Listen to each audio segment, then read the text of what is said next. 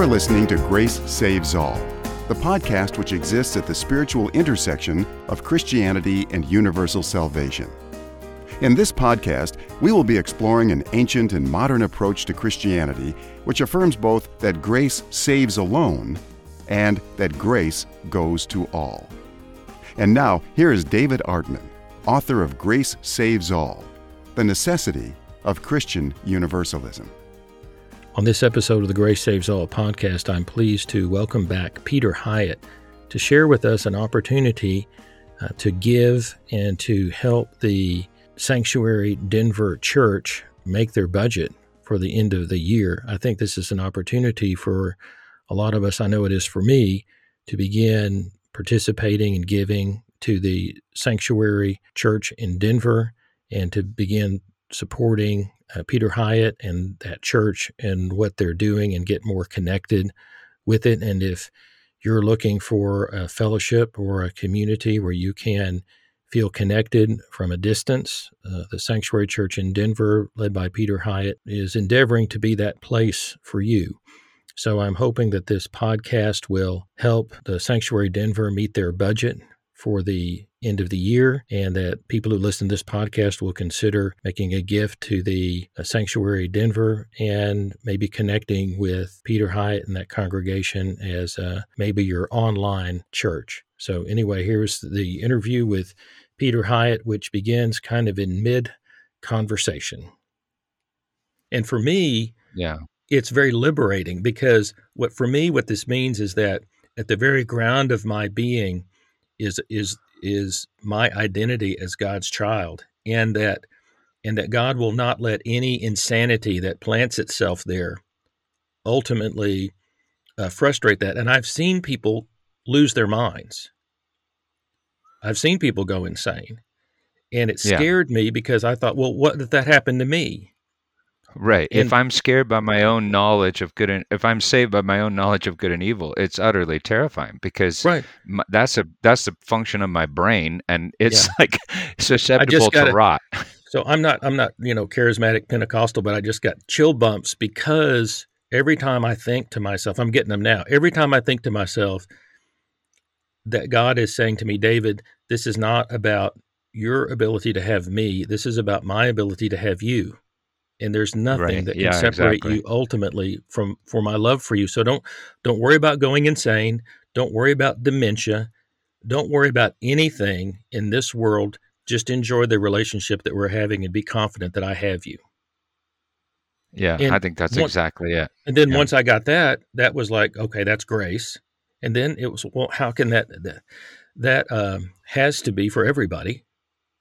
Yeah well, there eh, and, and, okay, now we're getting into the whole thing. So, but I mean, that's you know why I, the whole. You yeah. know what we'll do? Let's just go ahead. let's just stop. go ahead and get go. No, no. Let's just go ahead and we'll. Okay. I'll just offer a brief prayer. We'll just keep on going. All right. Well, Heavenly okay, Father, thank you for this time that I get to be together and visit with Peter and help us to have a good conversation. And I think, Heavenly Father, that you want the Sanctuary Church in Denver uh, to continue on in that place. And so I want to be a part of how you're going to make that happen. And um, pray that uh, we'll have a good conversation, that people will hear this and, and want to pitch in uh, with what you're doing at the sanctuary in Denver. Make these prayers in Jesus' name. Amen. Amen. All right. Um, yeah. So uh, this whole revelation that I had was that God has me, and if God if God has me this way, it can't be because anything that I've done. It must all be grace. And once I got yeah. to that point, then it was like hallelujah and also uh oh, because how am I going to explain this to people?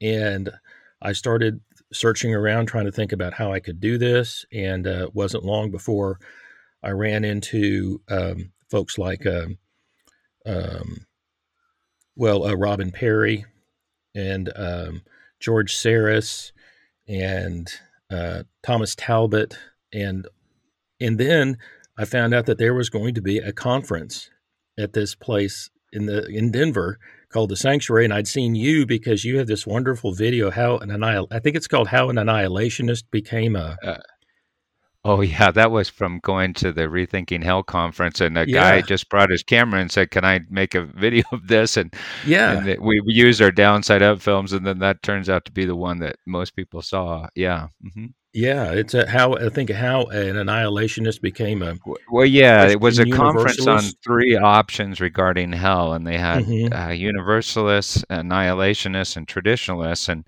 because the group that sponsored it were annihilationists, I think I, it was I titled it "How One Christian Annihilationist Became a Universalist" or something. And all those terms bother me, but that's why we talked about annihilationism because when I was in seminary, I like uh, that was just wonderful news to me that okay god you're just Mhm. going to turn some people to annihilate them and not going to endlessly torture them but then the more i looked at it the more i thought well wait a minute scripture's saying he makes everything new and he he can do amazing things with dust so that's what that yeah that's what that video and conference was Yeah, about. it's called uh, for anybody that wants to look it up. It's called Peter Hiett: How One Biblical Annihilationist Became a Biblical Universalist. yeah is and that what it's titled yeah Yeah, and I see. We know if sometimes I just get online and I search for see if anything's saying anybody if anybody's saying anything new about Christian Universalism or anything, and I always that video always comes up. I always see that. oh that's cool yeah yeah I, I should do that i should search online well, it's it's just well interesting. i'm so glad that you've found it Yeah, and so you know the, the I think for I know for me, and I think for a lot of people, the the Denver the Sanctuary Church in Denver, getting to come to Denver and getting to be together with other people, the way you did your conference, you didn't really make it um, to where you had to be an outright Christian Universalist. You had to be either that or sympathetic to the idea and have a very high regard for Scripture and Yeah. you just wanted a gathering of people that was was going to do that and so that was just a wonderful gathering for me to get to to go to Yeah. I think what, what I said at the start is we, we need some kind of a focal point or something we all agree on. And the two things w- w- one was you at least hope that God actually makes all things new. And then, secondly, Mhm. that you uh, ha- believe in some sort of the authority of Scripture. So, in other words, it's not just wishful thinking, but we're um, we're assuming that God is revealing Himself somehow in the Bible, and Yeah. then with kind of those two poles, just let people talk. but one of the things i discovered about when i went to the denver when i went to the denver sanctuary church was that it had it had been uh, it was a big building and it had been i think um, what was it originally what was the Uh, building yeah, it was- originally originally, it was Fourth Church of Christ Scientist. So yeah yeah, it was Mary Baker Eddy, Mary Baker Eddy, and then it had been the Zen Temple of Denver. Um, so it, it's had an interesting history. So it's, it's it's a great big old building that has lots of um, uh, idi- I'll say the building has lots of idiosyncrasies. yeah, it's a weird looking, bu- weird building inside. Well, it was designed by the guy who did the Red Rocks Amphitheater just Oh. west of Denver. Well, it is it is cavernous on the inside. It is a Yeah. huge it is a huge space. It's a Right, giant right. space. Uh, yeah, And when I went, it had um, it had like chairs for like half of it, and then the upper the back part of it was just this big kind of cement slab that was there was nothing there. But you said like Yeah. now that now that you've got somebody came across got some, we have pews there, so we have way more seats than people that show up in the church. Um, so it helps me to remember. Oh, there are people online, so I'm Yeah. speaking to more than just the people in this room. Well, one of the reasons I wanted to have you on the podcast is um, we were we were visiting, and you were saying that you were uh, in the process of of trying to make your budget for the um, for the end of the year, and we were talking about that. And I've been in that position before, you know, where you're praying for the Christmas miracle. You need, you're hoping right. to cross the finish line, and um, and so I think a lot of it, a lot of us love you, and we love the uh, the Denver Sanctuary Church, and it's nice that that that that this uh, belief that we share that that God is making all things new isn't just sort of floating around in the ether, but there's an actual place that we can go to. The sanctuary church in Denver, and it's a you know we can go and physically be there and be together. And for me, I don't think of it just as a place for folks in Denver. To me, it was a place like I look forward to going to conferences there, and I yeah. would hope that there would be that it would be a place, a gathering place for people in Denver, but also if in the years to come that there would be some really good, fun conference type gatherings that would continue to to take place um, sort of regularly in some way at the Denver Sanctuary. Well, yeah, that would be great with me. It's a it's a, a wild thing to put those on and figure out how to make it work. But we do have a big space, and you know that you're interested in doing a hosting a conference there with we were, you talked about David Campbell uh, is really exciting for me. Douglas, uh, yeah, Douglas or Douglas, Douglas Campbell. Campbell. Sorry, yeah. you're David. Using yeah. Douglas, but uh, but but that yeah, that would be wonderful for me because I'd like to be uh, you know a participant and when you're the host you kind of feel responsible for everybody there. So i'm happy to dump responsibility on somebody else but well uh, I, I, that's I, I, like it because i think that we've I'm, i feel this way over the past few years. A lot of us have kind of gotten to know each other and i think we're sort of working together as a team in a way to try to help each other out and so anything that one of us can do to help the rest of us you know and so uh, that's why I wanted to inform my podcast audience that well that there is a need. Uh, you guys are trying to to to uh, financial uh, gap you guys are trying to make up by the end of the year. And I was thinking about you know it's a the, it's a wonderful life you know movie at the very uh-huh. end at Christmas. Yeah. You know all of the all the finances come in, and so I was just thinking it'd be fun uh, for for us to get to be a part of the Christmas miracle at the uh, sanctuary, that would, so that, that so great. that so that when so that when Peter you know Hiett you know at the end of the year he, he's not worrying about money and you're focused on on um, bigger things and I just like the idea. To me, this doesn't feel like a, um, something that I have to do, but something that would be good good to do and fun and it's fun to make sacrifices for each other within this because that's how life works. We sacrifice for each other, then the whole body works together. You talk about that so beautifully. Would you say something uh, about that? About uh, about sacrifice? Yeah, you know, or, how, yeah, yeah. You know, you talk about how the the blood flows through the body. Yeah, and if, and if one part of the body decides, I'm gonna hold on, I'm not gonna let the blood flow through me, you know, then it makes that part of the body die off. Yeah. So yeah, that's big, and and that's kind of a passion that I have for this whole movement is uh,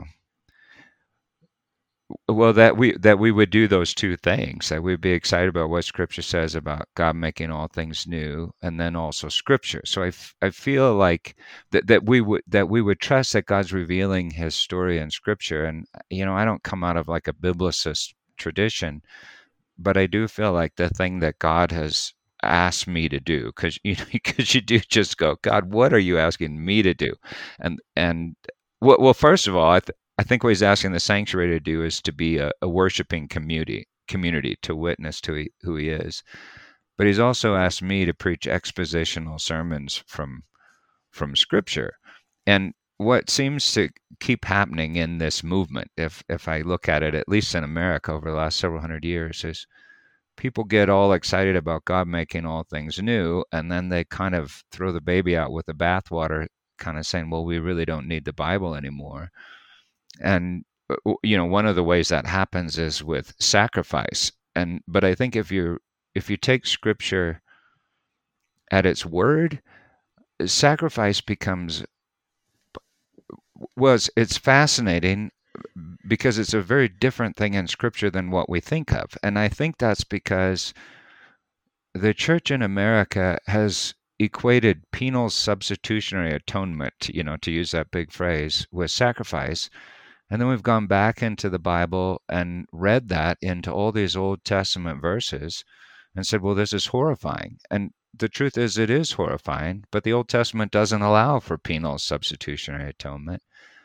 And the and God is fine with, it seems to me, painting pictures that he explains later, which shouldn't be surprising to all of us, right? Because in this world, we all live with sacrifice. I mean, we all have things that we love, and then lo and behold, we have to lay them down. And if I attribute that to chance or to human evil, well, it's really utterly terrifying. But if I can postulate that no, there's a God who's in control, well, then I have to deal with so why did my mother die? Why did someone get cancer? Why did I have to lose my job? Um, and and suffering can be transformed into well into sacrifice, which in reality I think is love. So when you know John says in First John four, he says, "And this is love, not that we love God, but that he loved us and gave his son as a, in Greek it's hilasterion, or in you know the NIV I think it says a sacrificial atonement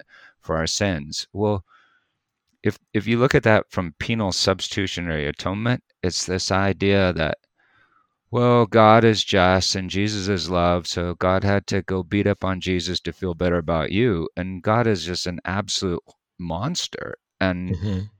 but if you look at it from another standpoint, what the hilasterion is is it's it's the lid on top of the of the mercy seat in the holy of mm-hmm. holies in the temple and then if if you if you take scripture seriously and sometimes i use the word literally and by that i don't mean according to our concepts of space and time but if i if i stop um, taking everything as allegory but I but I take it as well. What did Peter mean? So we're preaching through First Peter now.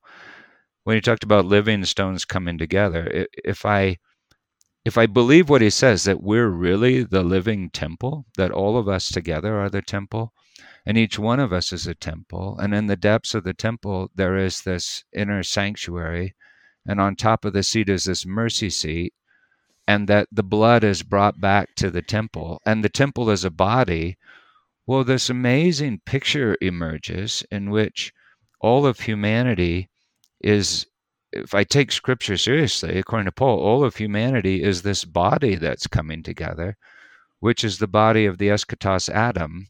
And at the heart of that Adam is this inner sanctuary that has everything to do with blood flow. So the original sin of Adam, we all die in Adam, says Paul that we all took the life of Christ and held it within ourselves and turned ourselves into these vessels of wrath where we imprisoned the life. And then when we when we love which is ultimately sacrificing self for something else we're bringing the blood back to the temple which is like a picture of the blood flowing back to the heart.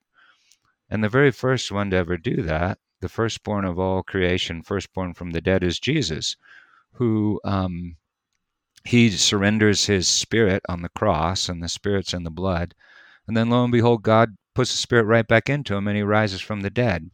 And that's not if if I so I'm saying a lot here, but if I if I follow penal substitutionary atonement, what I'm kind of saying is that God killed Jesus so he wouldn't have to kill us, or Jesus suffered so we wouldn't have to suffer. But if I throw that out and I believe what Scripture is really saying, well, then Jesus suffered to teach me how to suffer so that I could live. So, on the other side of that curtain in the Holy of Holies, what is the thing that God is constructing? You know, because in the sacrifices, the the whole point in Le- like Leviticus 16 is you're bringing the blood back to the heart of the temple. You're bringing the life back to the heart because God is building one new man out of all these broken pieces, and that new man is the body of Christ. And once I'm inside the body, well, then sacrifice is not a terrifying thing. Sacrifice is actually the experience of ecstasy. So, my body, I'm sitting here, my body feels pretty good. And that's because every part of my body is losing its life and finding it. And the life is in the blood and I experience that as ecstasy. So the very thing that terrifies me from outside of the body is life and joy and peace inside of the body.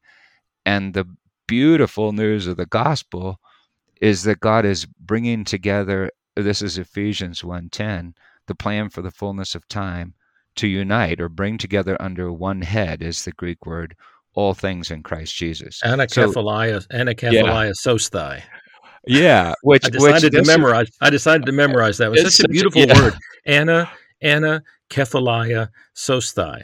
yeah all the all the greek words like head is in there and Yeah. again and and then i found out and this is so funny because in latin the you know i have like i think i have oh what's the guy's name um it's over there Berkhof systematic theology Oh, which is kind of the is gold standard and he has all these theories of atonement and he's arguing for penal substitution but the very first theory that he mentions is from Irenaeus, who was a disciple, I think, of Polycarp, who was a disciple of John. So we're talking guys that hung out with the, with the Mhm. actual disciples.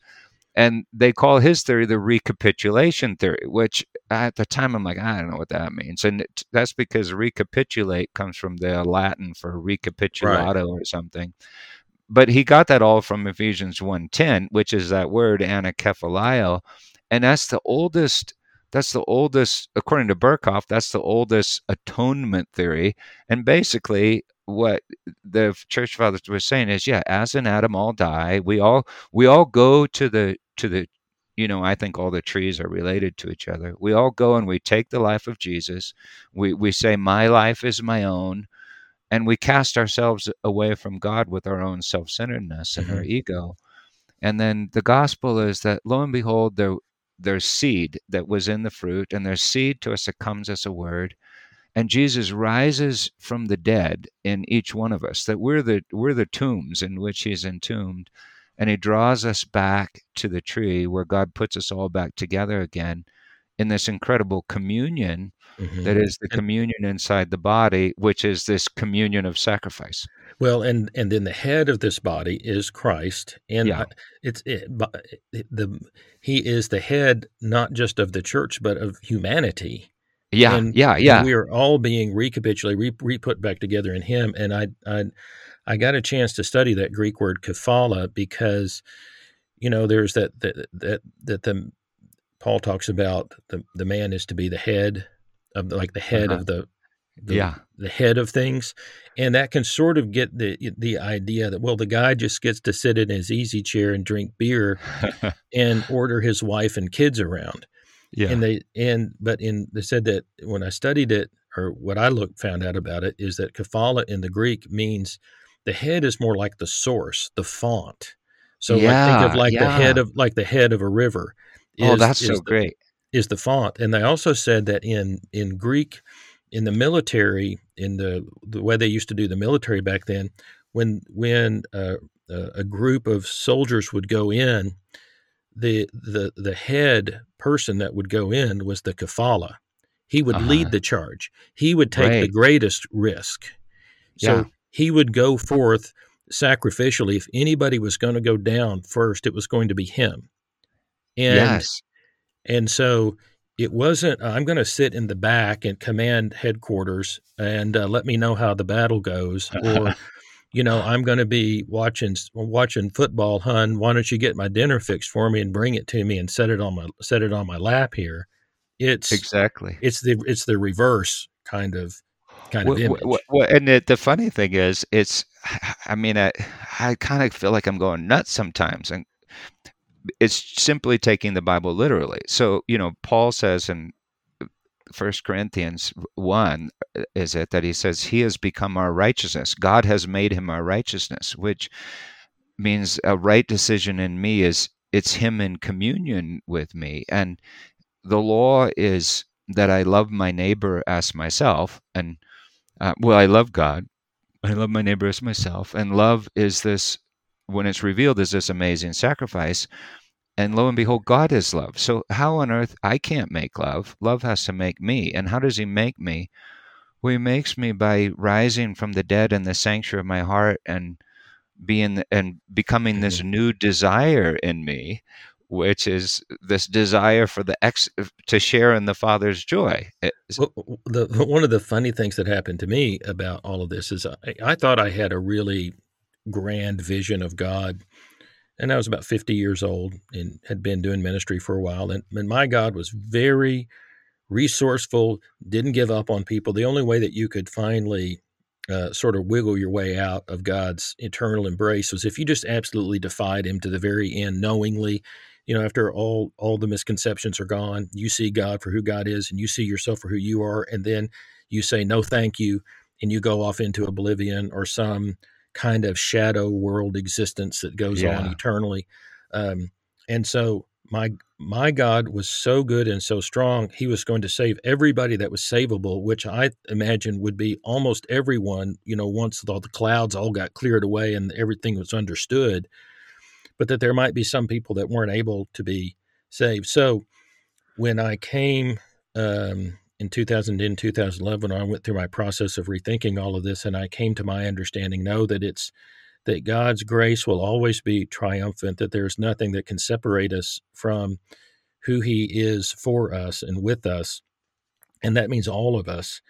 Uh, it was like um, it was sort of a small change. It was a sort of a small step in my theology because the only thing I was saying was, okay, God can save everything but the scum of the earth. And then I decided, yeah. no, uh, no, you know what? God can save even the scum of the earth.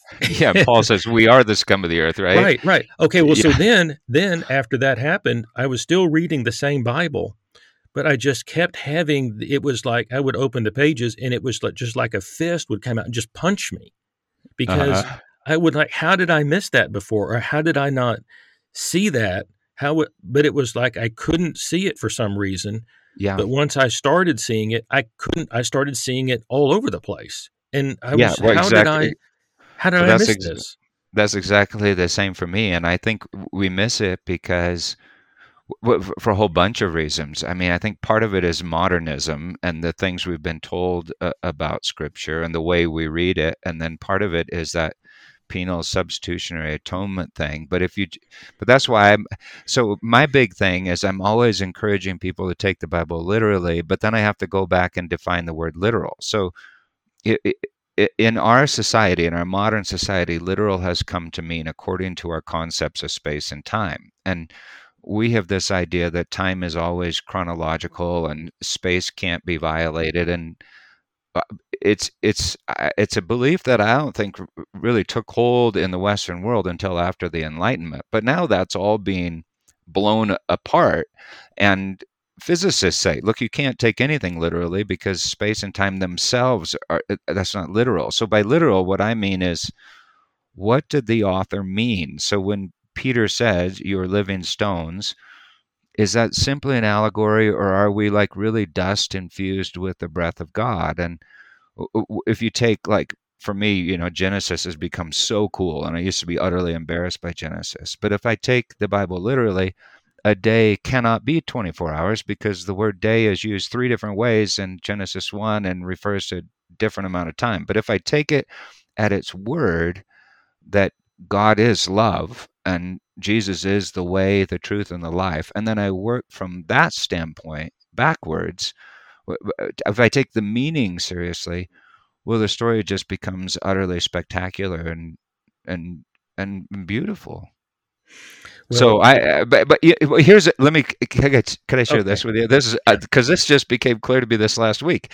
I'm sitting in prayer because we're preaching through First Peter, and over and over again, I find this to be true. That I'll go to the text thinking, okay, I know what it's saying, and I'm gonna, and I got some stories, and I'll try to get the scripture to work with my stories. And the problem is, we've come to the text with the wrong story. We've come to the text with Mises that I am my own salvation rather than Jesus. God is salvation but and I think that's what messes us up. But if I go to the text and let the text speak for itself, it's always surprising to me how it keeps drawing me back to the glory of God. That God is just this amazing, wonderful, beautiful thing, and we've spent so long trying to explain him away. But I was thinking about the scapegoat, and preaching from first peter there's this interesting he talks about the living temple and then he talks about sacrificing for for people and he does a lot to quote isaiah 53 and isaiah 53 is so interesting because scholars say well it seems like isaiah is describing the scapegoat. Why that's important is that i think in the in the western church and in recent years rene girard is a french sociologist and he he wrote a book about how Jesus undid all the sacrifice because Jesus made himself the scapegoat to kind of reveal how horrifying it is that we scapegoat people that the way you build human institutions is you come up with a scapegoat and and Jesus is the scapegoat. So when we crucify the the scapegoat, it unmasks like how dark we are. And he's right about that. It does. When we crucify the scapegoat, it reveals evil. So the cross really is the knowledge, the tree of the knowledge of evil, and it shows how evil we are. But but what Girard miss and what people miss is that in Leviticus 17 or 16, the whole point of the scapegoat is that the scapegoat is not sacrificed. The scapegoat, you confess your sin, the high priest confesses the sins of Israel over the scapegoat, and then the scapegoat is released in the wilderness. And what's fascinating is that on the Day of Atonement, he also sacrifices the sin offering. But if you take scripture just literally, all the sins of Israel on the scapegoat. So the sin offering doesn't atone for any sin. Um, it just doesn't work. So, like the book of Hebrews says, the you know the blood of bulls and goats cannot take away sin. So then you get back to so where is the sin in the Old Testament? Well, it's somehow on this goat that's in this wilderness called Azazel that nobody can quite figure out. But it sounds like a place where people weep and gnash their teeth because they're hanging on to their own self righteousness and their own life and their own ego. But then in Isaiah 53, there are these incredible prophecies where um, it turns out that the scapegoat is kind of also the sin offering. So, what is the thing that happens uh, uh, at the cross? Well, it's like the scapegoat comes in from the wilderness. And what is the wilderness? Well, I think the wilderness is humanity, humanity outside the garden, hanging on to the life as if it's our own life. And so when Jesus comes to Jerusalem, the scapegoat shows up at the city walls and where he's sacrificed outside you know like hebrews says he's the sin offering sacrifice out the walls but then the blood is taken into the inner sanctuary and what is the inner sanctuary well that somehow that's the heart of god but also the heart of me. Like he's it's through his body that that curtain is then opened. And so lo and behold what is the thing that breaks down the walls of my ego? It's the revelation that everybody I've scapegoated my whole life turns out to be Jesus, because Jesus was actually in the last and the least of these. And so his forgiveness is so extensive that, well, once I see it, I can't help but love. You know, like Jesus said, um, and, he, and he said it in an interesting way. He said to the woman that, you know, put the perfume on his feet, she, she loved much let's see, how did he say it? He says, She loves much, so she was forgiven much. And we've all been forgiven much, but we don't see it. So the judgment of God is the revelation that we've been forgiven much, which shatters the walls of my ego and pulls me back into the body where I realize that love is not a law, love is the very will of God that sets me free. So all that to say, because we read penal substitutionary atonement back into the Old Testament, we read we we ignore this beautiful thing that I think God is saying through sacrifice, and and it, and it's important because we all suffer in this world. So if we, so you know, I think the temptation once people realize, oh, God's not into endless torture and God is love, sadly, people will people will say, "Oh, well, then good. I'm done with God. I'm going to get on with my life," and you know, maybe that's a step in everybody's growth. It's like going away to college. But I hope people would come home to Scripture and realize, wow, this is the greatest story that was ever told.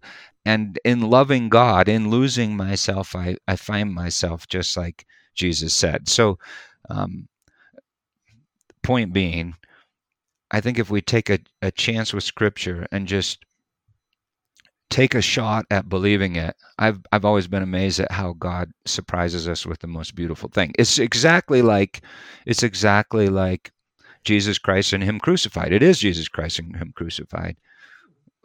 Go into that what could be more terrifying than seeing God himself hanging on a tree bleeding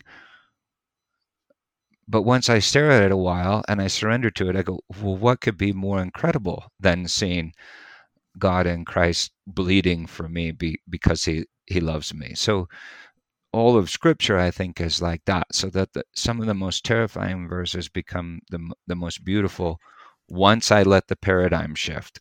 Well once, that's one of the things I, yeah, yeah. I really appreciated about you is that you seem to really be able to dive into some of the scariest texts in the bible and come up with really beautiful connections. And it's something is happening it's all powered um, I think by your lifetime in ministry and with scripture and all of your experiences. And um, so I, I, like to point people your direction and say, well, you know, believing that God will ultimately be all in all is not really doesn't really require a retreat from scripture. You can you can dive into scripture uh, as much as you want to and you'll be able to you'll be able to see all these connections if you give yourself a if you're shot. Now, well, okay, let me say this real quick. That okay, and that's then why I, I want to get it. then yeah. okay, then I want to get to what we're going to talk about for the rest of the podcast. Oh, okay, yeah. So, and that's and that's real quick, like because I think people sometimes think, oh, Peter's like, you know, a, a biblicist, and I'm going, well, the reason I care about the Bible is it's the Bible is the reason. Uh, well, God has revealed this to me in several different ways, but I go, it's the Bible that says God makes all things new. It's the Bible that says he reconciles all things to himself in Jesus. It's the Bible that says that that says dad is good. And once you start whittling away at it, well, the, it, you know, when you study the New Testament, when you say the New Testament authors, Jesus and Paul and John, and they're constantly quoting the Old Testament. So they see something incredibly beautiful in the whole thing. And it, it's worth it's worth uh, seeing the picture that they see. Yeah. For that very reason. I like that that the whole time making uh, I'm making all things new. That's in the and fun to get and you get you get a lot into the Greek and I get into it some, yeah. but it, that that's in the present active indicative. So it's a it's a I am continuously making. I that's what I do. I am yeah. continually yeah. I am continually yeah, was, making all things new. Yeah, it's Jesus' names. Yahweh is salvation.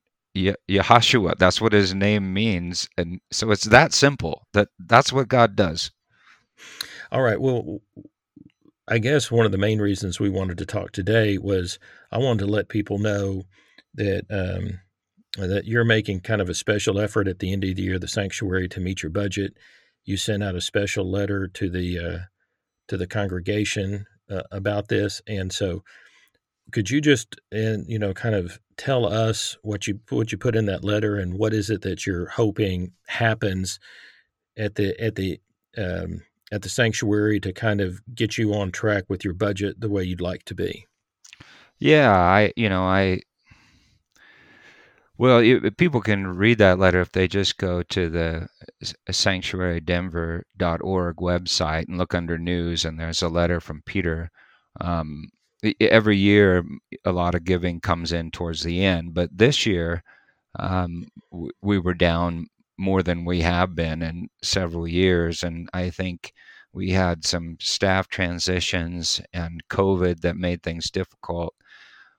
I think part of it is a transition that probably god kind of wants us to go through in our in our thinking and that is that most of the sanctuary is really an an online congregation and um, you know i think that's something that god kind of showed me early on is that um, this isn't the, the the message you're preaching preaching peter probably isn't the kind that's you know gonna you're gonna show up and get everybody on the block to compete with the methodist church down the street or whatever but it's a it's a message for people that are at that at that right place. And so we have a lot of people that connect with messages from sort of all over the world.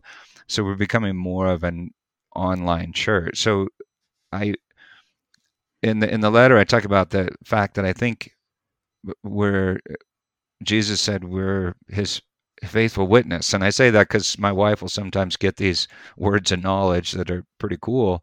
And that uh, I think we're called to testify as a group of people that worship together. And and that really is not a different topic than what we've been talking about in that in that a lot of people i think they just want to solve the problem of eternal conscious torment and they think they get that solve problem solved and then they're sort of done but the other side of getting that huge fly out of the ointment is this amazing picture of God that when we see it results in worship. And I, you know, worship is a huge word. I don't mean singing songs. I, I mean, well, worship is sacrifice. Worship is laying your life down and and when you think of it that way, it's it's almost funny because we're all just dying for something worthy of our worship. So people, you know, around here, people are into the Broncos and they're on a winning streak now, and it's it's because when a person is most happy is when they lose themselves in something greater than themselves. So I go to a movie and I lose myself in the story of the movie, and then I, I find myself in the movie,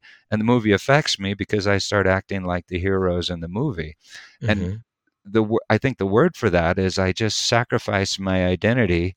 Um, I forgot about myself for a moment, and then lo and behold, I became part of the very story I was speaking about. Well, how can people how can people become a part of this uh, online uh, um, church experience? Yeah. How how do they do that? And then how can they uh, become um, givers and be connected in that way with the life of the congregation? I mean, I can answer that a little bit because yeah. there's a donate there's a donate place on the on the website, and so right. I know that my wife and I want to make uh, that part of our monthly giving, and it you know it wouldn't take uh, if just uh, you know it wouldn't take thousands of people to do this if no. uh, if uh, a, a, little bit can make a, a, you know if just a few of us um, in my audience at least jumped in on this for a while on a monthly on a monthly basis, that could make a really huge difference. Oh yeah, uh,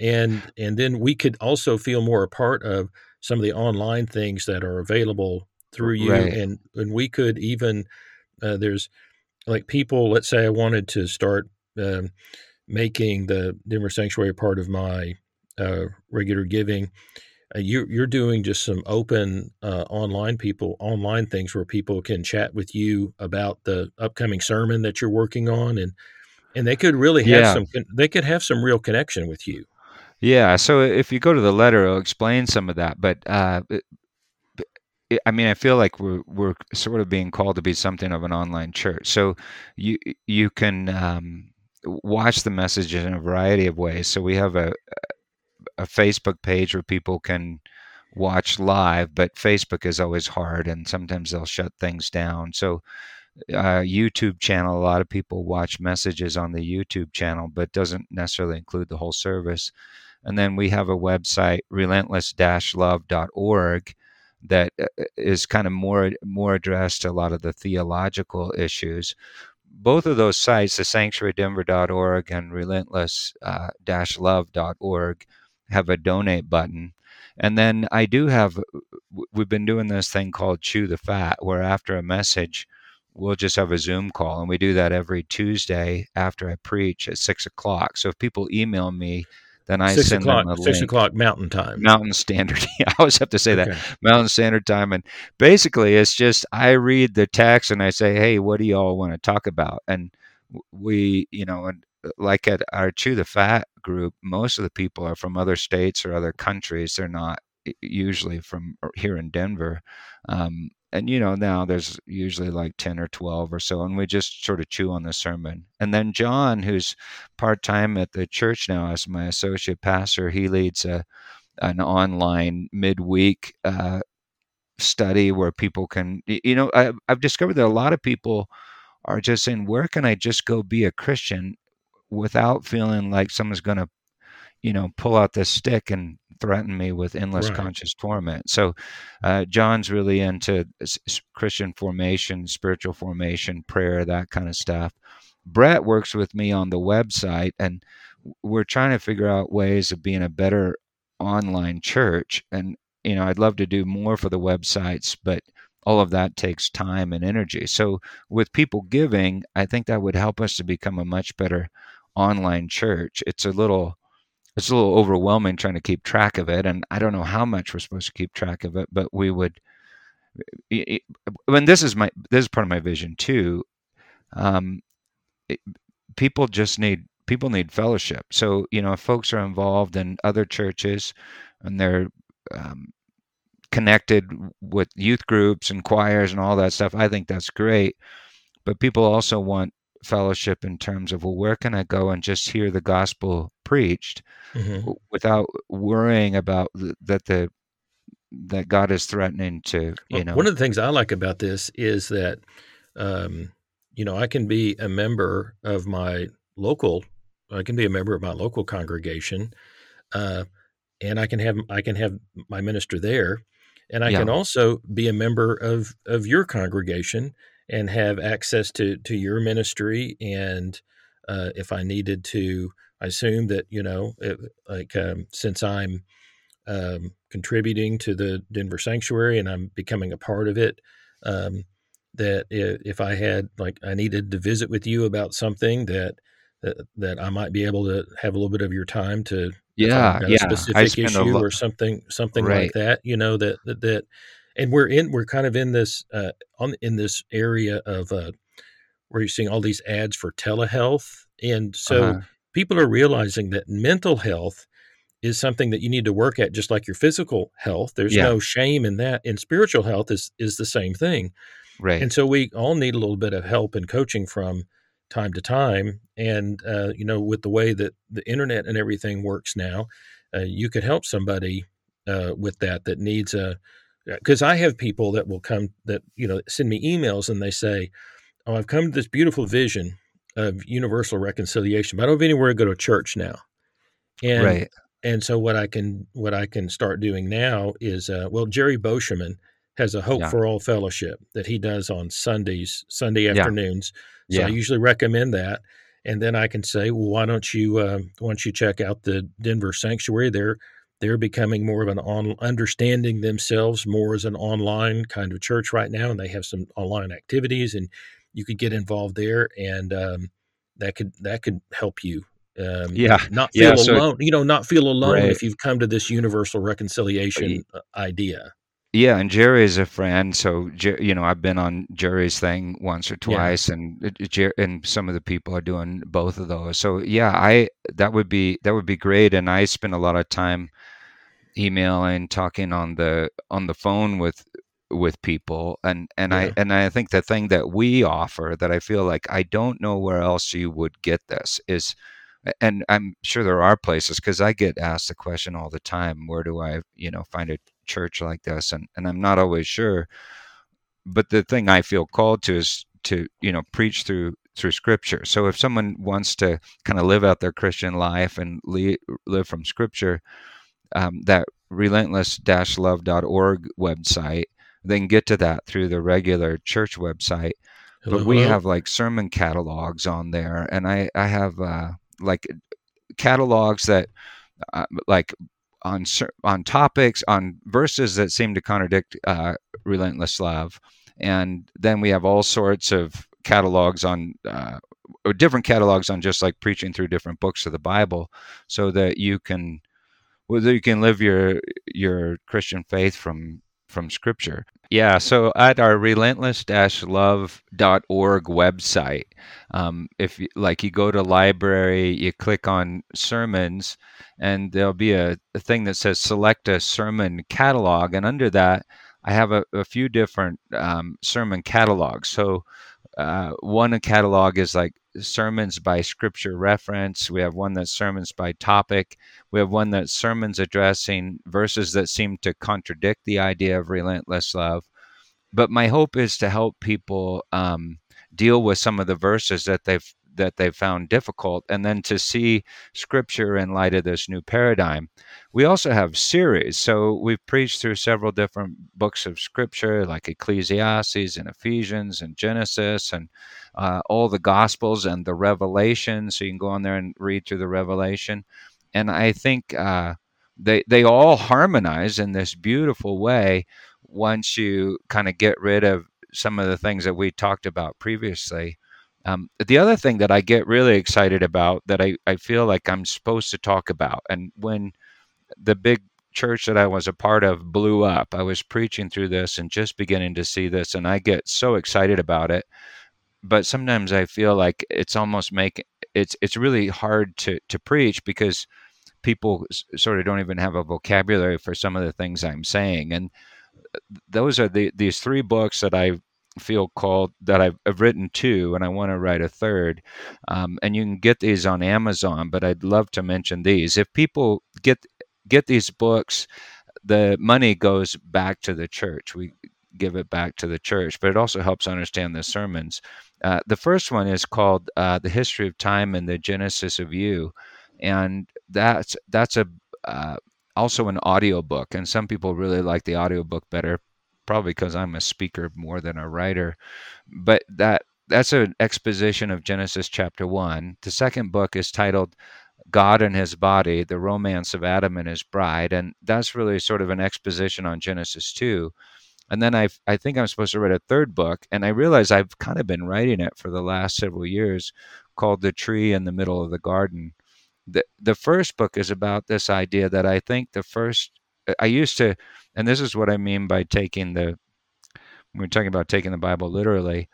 I, I, Genesis one used to be the most embarrassing chapter of the whole Bible to me, but I, having gone back to it with this new paradigm, I realized that I think it's like the history of all of time, and it's what the seven days are about, what the week is about, and it's revealing that God is in the process of making us all in his image and in the age to come that which the Bible refers to as uh, aionios the age God's age uh, it is finished and everything is good. And so in the very first chapter scripture reveals that God is making us in his image he's not going to fail. The second book is about the wild thing he does by creating the atom, which is something that happens on the sixth day of creation, which is kind of where we are now, and that the atom is ultimately Christ, and somehow um, we are all his body, and we come back together in this sacrificial communion. And the sacrificial communion is so terrifying from the outside, but it's absolute ecstasy from the inside. In fact, human sexuality is a picture of that communion. And so, and it happens, we're made in the image of God at this weird, in this weird encounter with this tree in the middle of the garden. And the mm-hmm. third book, I get so excited about because if you take scripture, I, I think very literal in the way that I that I said it, and and you ask the question, what is the good? Well, the good has to somehow be God incarnate, according to what Jesus says. And then you ask the question, what is the life? Jesus said, I am the life. And then you ask the question, well, what would be hanging on a tree of the knowledge of good and evil? What would be hanging on the tree of life?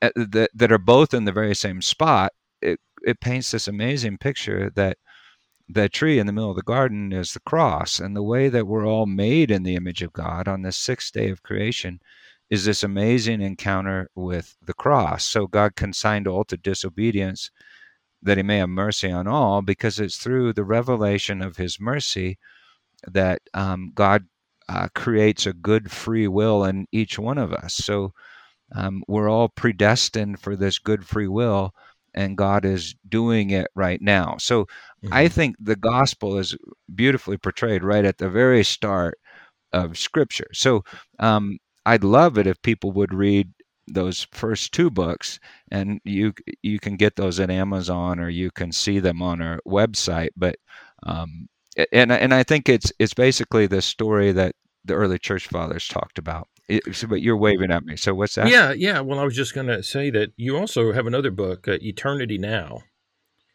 Yeah and, yeah well, and and that has to do with revelation and so I, I was just thinking that it seems to me that that you spend a lot of time in those the parts of the Bible that are really difficult for people. The, the you know the very beginning and the very in the in the in the very end. So say a little bit about the Eternity Now book. Right, right. That would be great, great. So um, if you go, uh, let's see here. I'm trying to figure out my own website here, but uh, if you go to the Relentless dash love.org page, and there's a there's a main a slider screen you can slide through to where you'll see something on the Revelation. And uh, it says Revelation collected sermons available for download. So uh, years ago, when I was at Lookout, uh, and and right before everything sort of blew up, a few years before, I preached the Revelation. The Revelation always terrified me but I thought, well, I'm going to start preaching it, go through the letter of the seven churches, and if it's going well, I'm just going to keep going. I got through the letter of the seven churches, and you'll notice seven is going to keep showing up here, which is a key to understanding the Genesis too. And I realized this is amazing. This is not saying what I thought. That this is the letters aren't to the seven churches. The letters are like from Jesus to the angel of the seven churches, which I think is His Holy Spirit in us. Like I'm overhearing God talk about what it's going to take to redeem Peter Hiett. And then the rest of the revelation is the thing I'm supposed to pay attention to. And God is revealing Jesus in the rest of the revelation. This isn't a map for us to follow in 2049 or whatever. This is what this is a picture of what God is doing all the time. Once I stop taking my view of space and time so literally, and I start taking the meaning of the text literally, at the time that I was preaching through it, we were having all these wild encounters with our a friend that had been raised in this coven, and I realized, oh, the rider on the white horse is he's here on Sunday morning, and there's fire. We can call it down on the room, and it burns the evil one and comforts us. And there is this reality that is more real than the reality that I'm experiencing right now, and it intersects with us all the time. So we we preach through the revelation and you know that's when i was kind of like a, a name and mm-hmm. i had all these publishers wanting to publish it and they published it put it in bookstores uh, like barnes and noble but they tried to advertise it as an end times book and it's kind of saying just the the opposite that the end times are now um, when we encounter jesus and um, so anyway with that that you can find that it's out of print now, but we re- I repreached the Revelation a couple years ago, and we kind of we cleaned it up and sort of made it into a, a book as well. So what I'm saying is, if you go to the Relentless Love website, you can download that whole thing just online, and I think it's a lot better than the original book, which um, was you know sold in places like Barnes and, and Noble. Um, and what's so cool about it, David, is you know, I got to the end of preaching through the Revelation. I got to the last chapter, kind of understanding kind of issues about space and time and eternity, and and mm-hmm. what the the repeated sevens were throughout the whole book, and got to the the point where the voice from the throne says, "Behold, I'm making all things new." And I remember I said to the church at that time, I said, you know, now there's the church, and that's in really the present, present, said, present, I, present active indicative. I am continuously yeah, making all said, things new. Yeah, and I said, I don't know how to explain this away. I think he's going to do it. And everybody just smiles and goes, Yeah. And then over the next several years, preaching through the gospel, I'm like, and the rest of the Bible backs this up. He's he's going to pull this thing off, and he's we're observing him doing it right now. We're observing our own creation in the sixth day, and our hope is a steadfast hope that won't disappoint us because it's already happened in eternity. Yeah, We're already you, seated in the heavenly places. Well, if and once you start getting all of that, if you if you look around at the world and you say the world is currently being made new, that God is currently yeah. at work making all things new, and that at the end of the ages God will be all in all, and if you wake up to that, then it makes life really shiny. Even you know, yeah. it infuses it infuses even the difficult parts with a kind of beautiful sacrificial meaning. So, I mean, I, I yeah, want, yeah, totally, yeah. Uh, so, and that we get to all sort of enter in this together uh, with you through the uh, sanctuary church. It just seems like a like a beautiful thing for me to yeah. To so I'd love it if people and, yeah tell others about just down, downloaded that the new Revelation series from from the website. Yeah, and you can get but, I've, but I've the, got it all, uh, the Eternity Now is still available. It's on Kindle and a hardcover uh, through Amazon. Uh, so you yeah, can, yeah, you can and it's it's book. good. The, and the last could, series, though, I think, that. is even better. You could read that, and then you could hear how the sermons kind of take off from there. I guess. Yeah. Well, and and the, what's so cool, I think, David, is that the I think the whole Bible is telling the same story and the revelation is telling the same story as genesis as the weird sections in leviticus as the gospels and once you once you get rid of the idea that we have to save ourselves and you get rid of the weird stuff around penal substitutionary atonement you begin to realize, oh, I think God is behind actually behind Scripture, and He's telling the story from all these different angles. So the, the Bible is an utterly remarkable book, I think, uh, compared to all other all other spiritual books that are out there.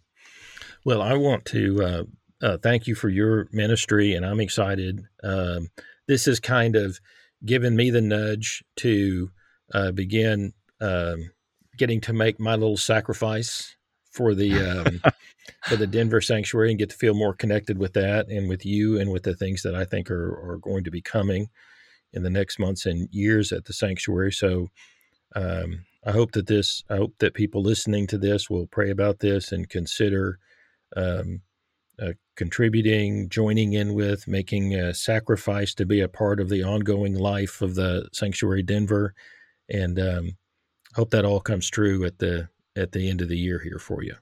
Yeah, well, thanks, David. I so appreciate you and what you're doing. I mean, the pod, your podcast is just wonderful. So, thank you. Yeah, there's lots of things that are out there that are that are kind of building now. A lot of people are started to kind of put their content out there, and stuff is starting to mature. And so yeah. I'm I'm excited about where this is all going.